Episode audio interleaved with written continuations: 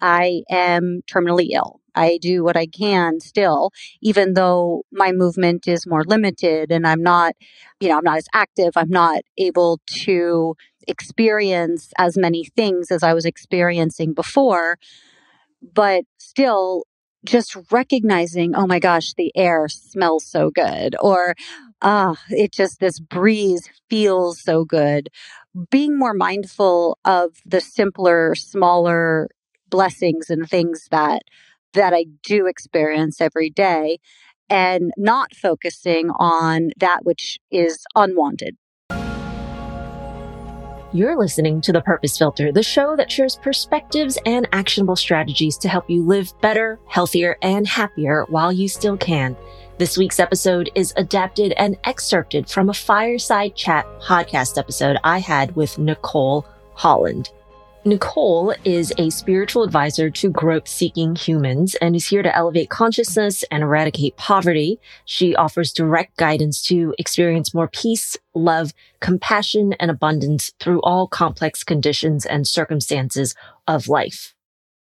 Now, you know, I love sharing stories of people who have a different perspective on life. And boy, does Nicole have one. She and I met one day at a podcast conference, almost a chance encounter through a mutual connection, Chris Williams, who I had also met just that day. I was telling Chris what I do for a living and his eyes widened. And he goes, Oh, you have to meet Nicole. She's going around the conference recording people's answers to some really poignant questions about what they would do if they had 90 days left before they died. So of course, my curiosity is immediately piqued. And as if it was a sign from the universe itself, I randomly bump into her and Chris a few hours later as they're mid sentence saying that we should all connect. So we sit down. Nicole flips open her notepad, starts the recording and asks. So the first question is you've got approximately three months to live. How will you spend it? Secondly, your life goals that haven't yet been actualized. How would you go about seeing them to fruition with only three months to live? Or would you even bother? The third question What is one thing you'd like to see manifest in its fullness before you leave this world? And number four, after you're gone, what do you hope people will remember about you most? I mean, talk about punchy questions. We all take turns answering, and Chris turns to look at Nicole and gently asks if there's a personal reason why she chose 90 days. And she takes a breath and says, I am terminally ill, and I've been dealing with this on my own for quite some time. I've also, you know, I have um, chronic illness, and I've been dealing with that throughout my life. And it's something that I've never really spoken about or felt comfortable talking about until now. I was able to see a specialist that was sort of a second opinion, and that doctor did acknowledge that the first doctor was correct and without surgery, that death is imminent for me. And personally, I don't have insurance. And so it's not something that I'm able to access at this time, but I'm going through the process of finding supports and services to help me get better. Yeah. So, anyways, this is the first time I'm speaking about this publicly. On Tuesday, after I heard from that doctor, I told my mother what was going on.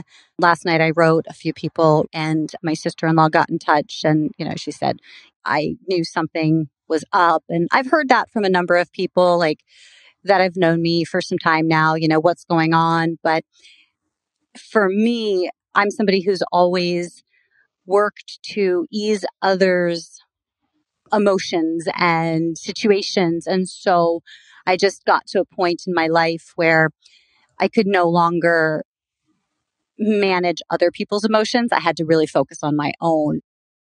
You would think that hearing you have 90 days to live would be devastating. And it is.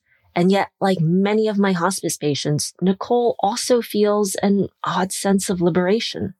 for me, now that I have received that prognosis, it's like, oh, gosh, what a load off. Now I can just be. Now I can just speak and I can live and I can do without being worried about how other people are going to respond or react and get back to focusing on what I believe matters most because we all only have a finite amount of time in this world and how we live day to day and moment to moment really is what the journey is all about. Nobody knows when it's going to come to an end. And I actually feel like having a, a prognosis or a, you know, a diagnosis or what have you, that death is imminent, actually, for me, it's refreshing. And that might be weird and difficult to understand for a lot of people. But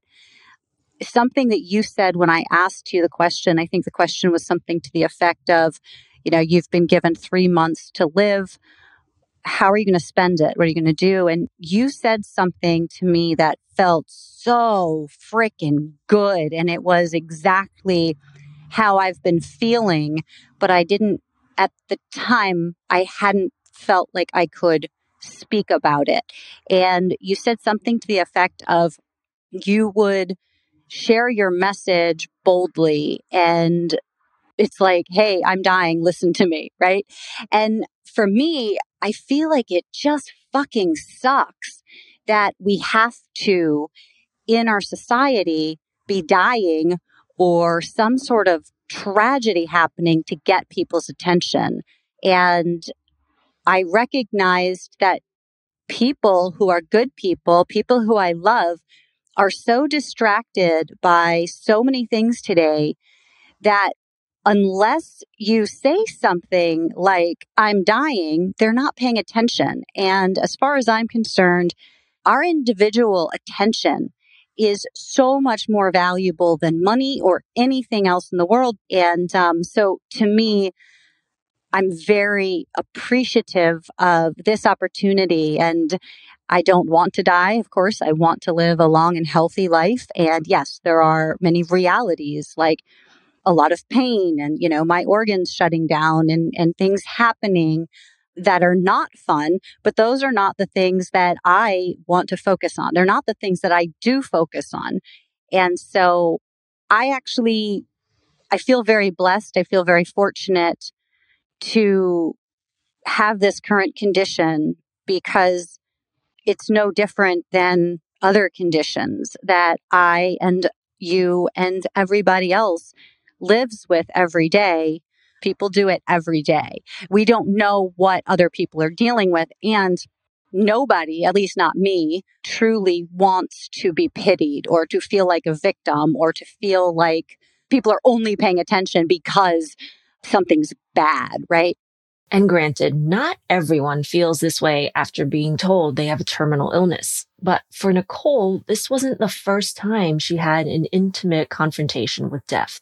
I think I have a probably a a different view on life and death and all than most people do in part because right before I turned 11 years old my little brother was diagnosed with cancer.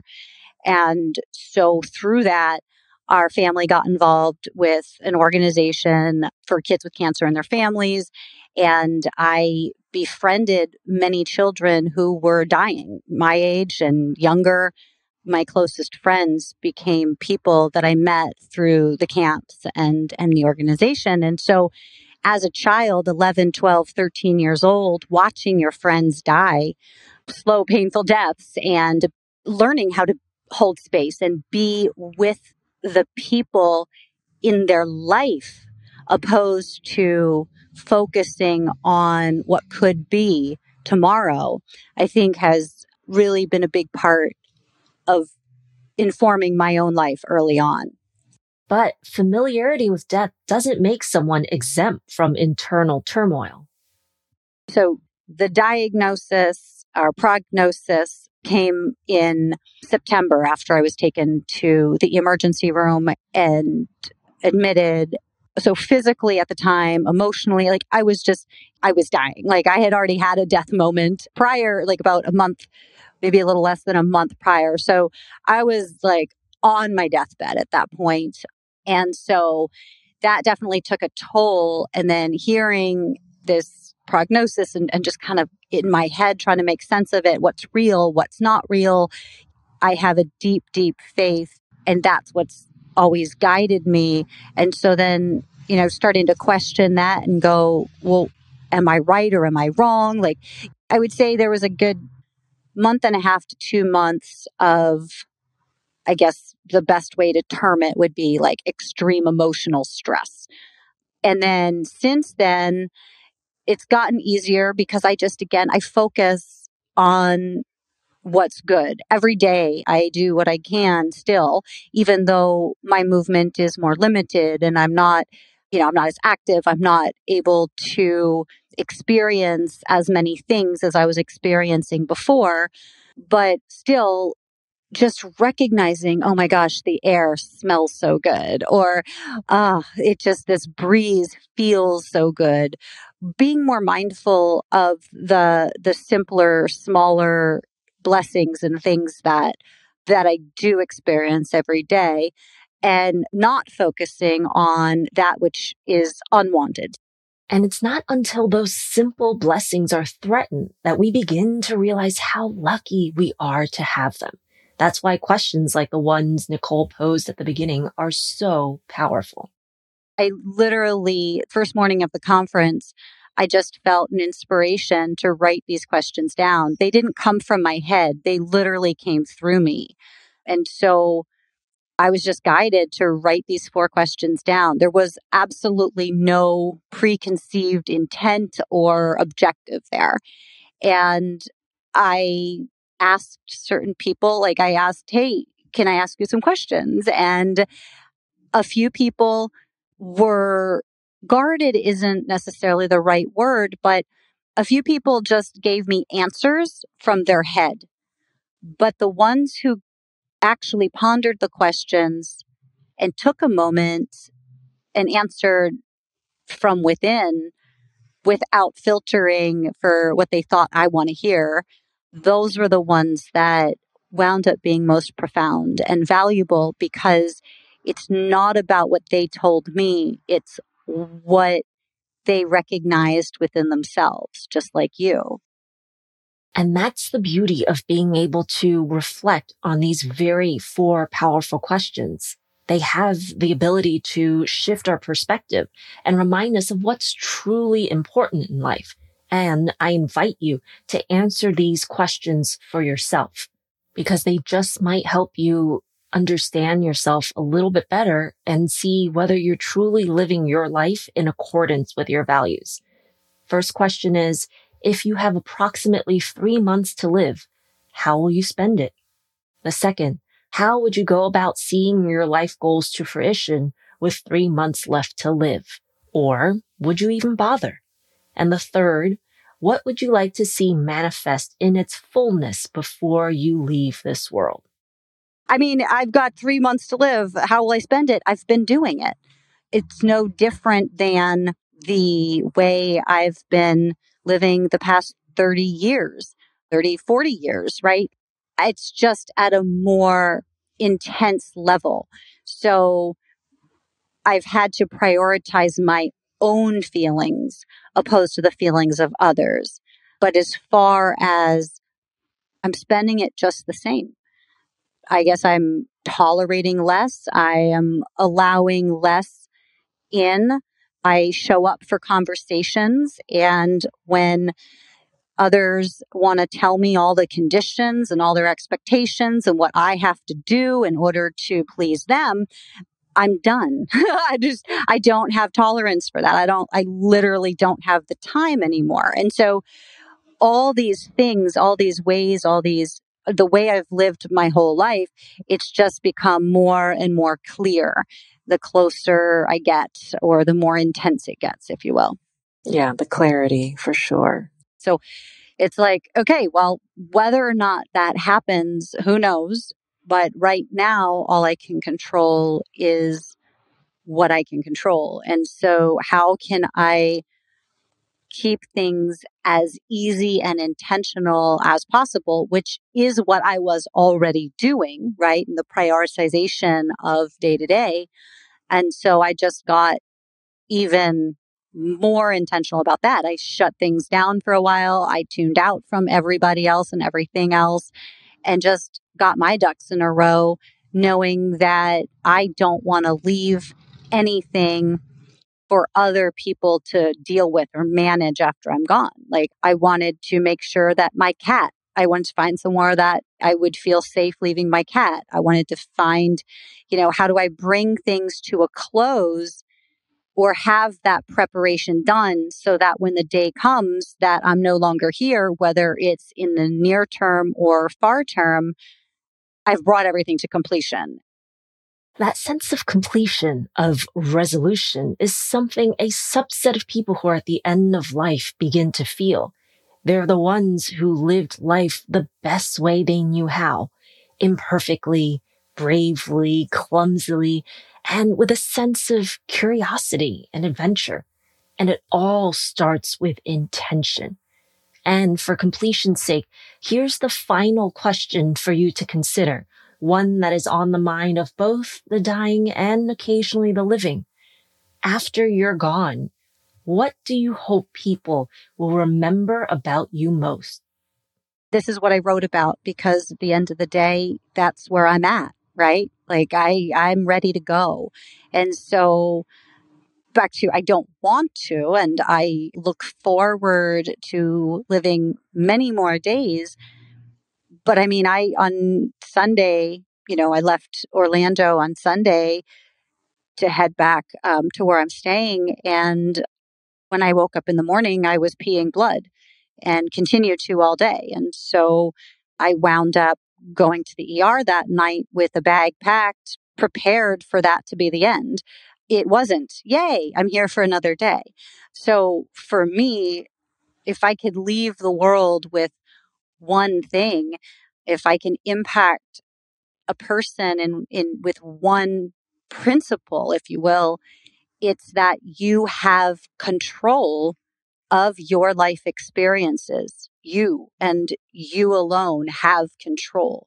It's just, it, it, takes more than a lifetime for most people. Most people, I believe, go to their grave, and you would know this better, but I think most people go to their grave with regrets and wishes. And that's an unfortunate thing because it doesn't have to be like that. And so when you know yourself and you learn how to be at peace while you're still walking the earth, and when you recognize that it's not from others or from outside or from any conditions that your joy comes, but it's from within that you can be at peace even in the most horrific circumstances.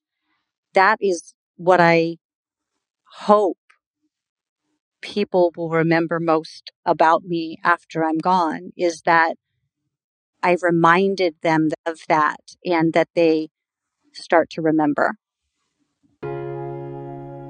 Thank you so much for listening. On a positive note, after we recorded this episode in which Nicole shared her story publicly for the first time, she was able to get the life saving surgery she needed. Nicole has been recovering and is looking forward to what's next. And I hope you will join me in sending her continued positive energy. If you have a story to share, please tell someone, share your voice. You never know how it will change your life or impact someone else's. I'm grateful you're here listening week after week. And if you've enjoyed this podcast, please leave a rating on Spotify, or if you listen on Apple, you can do the same and write a review. And as always, take care of yourselves and take care of each other.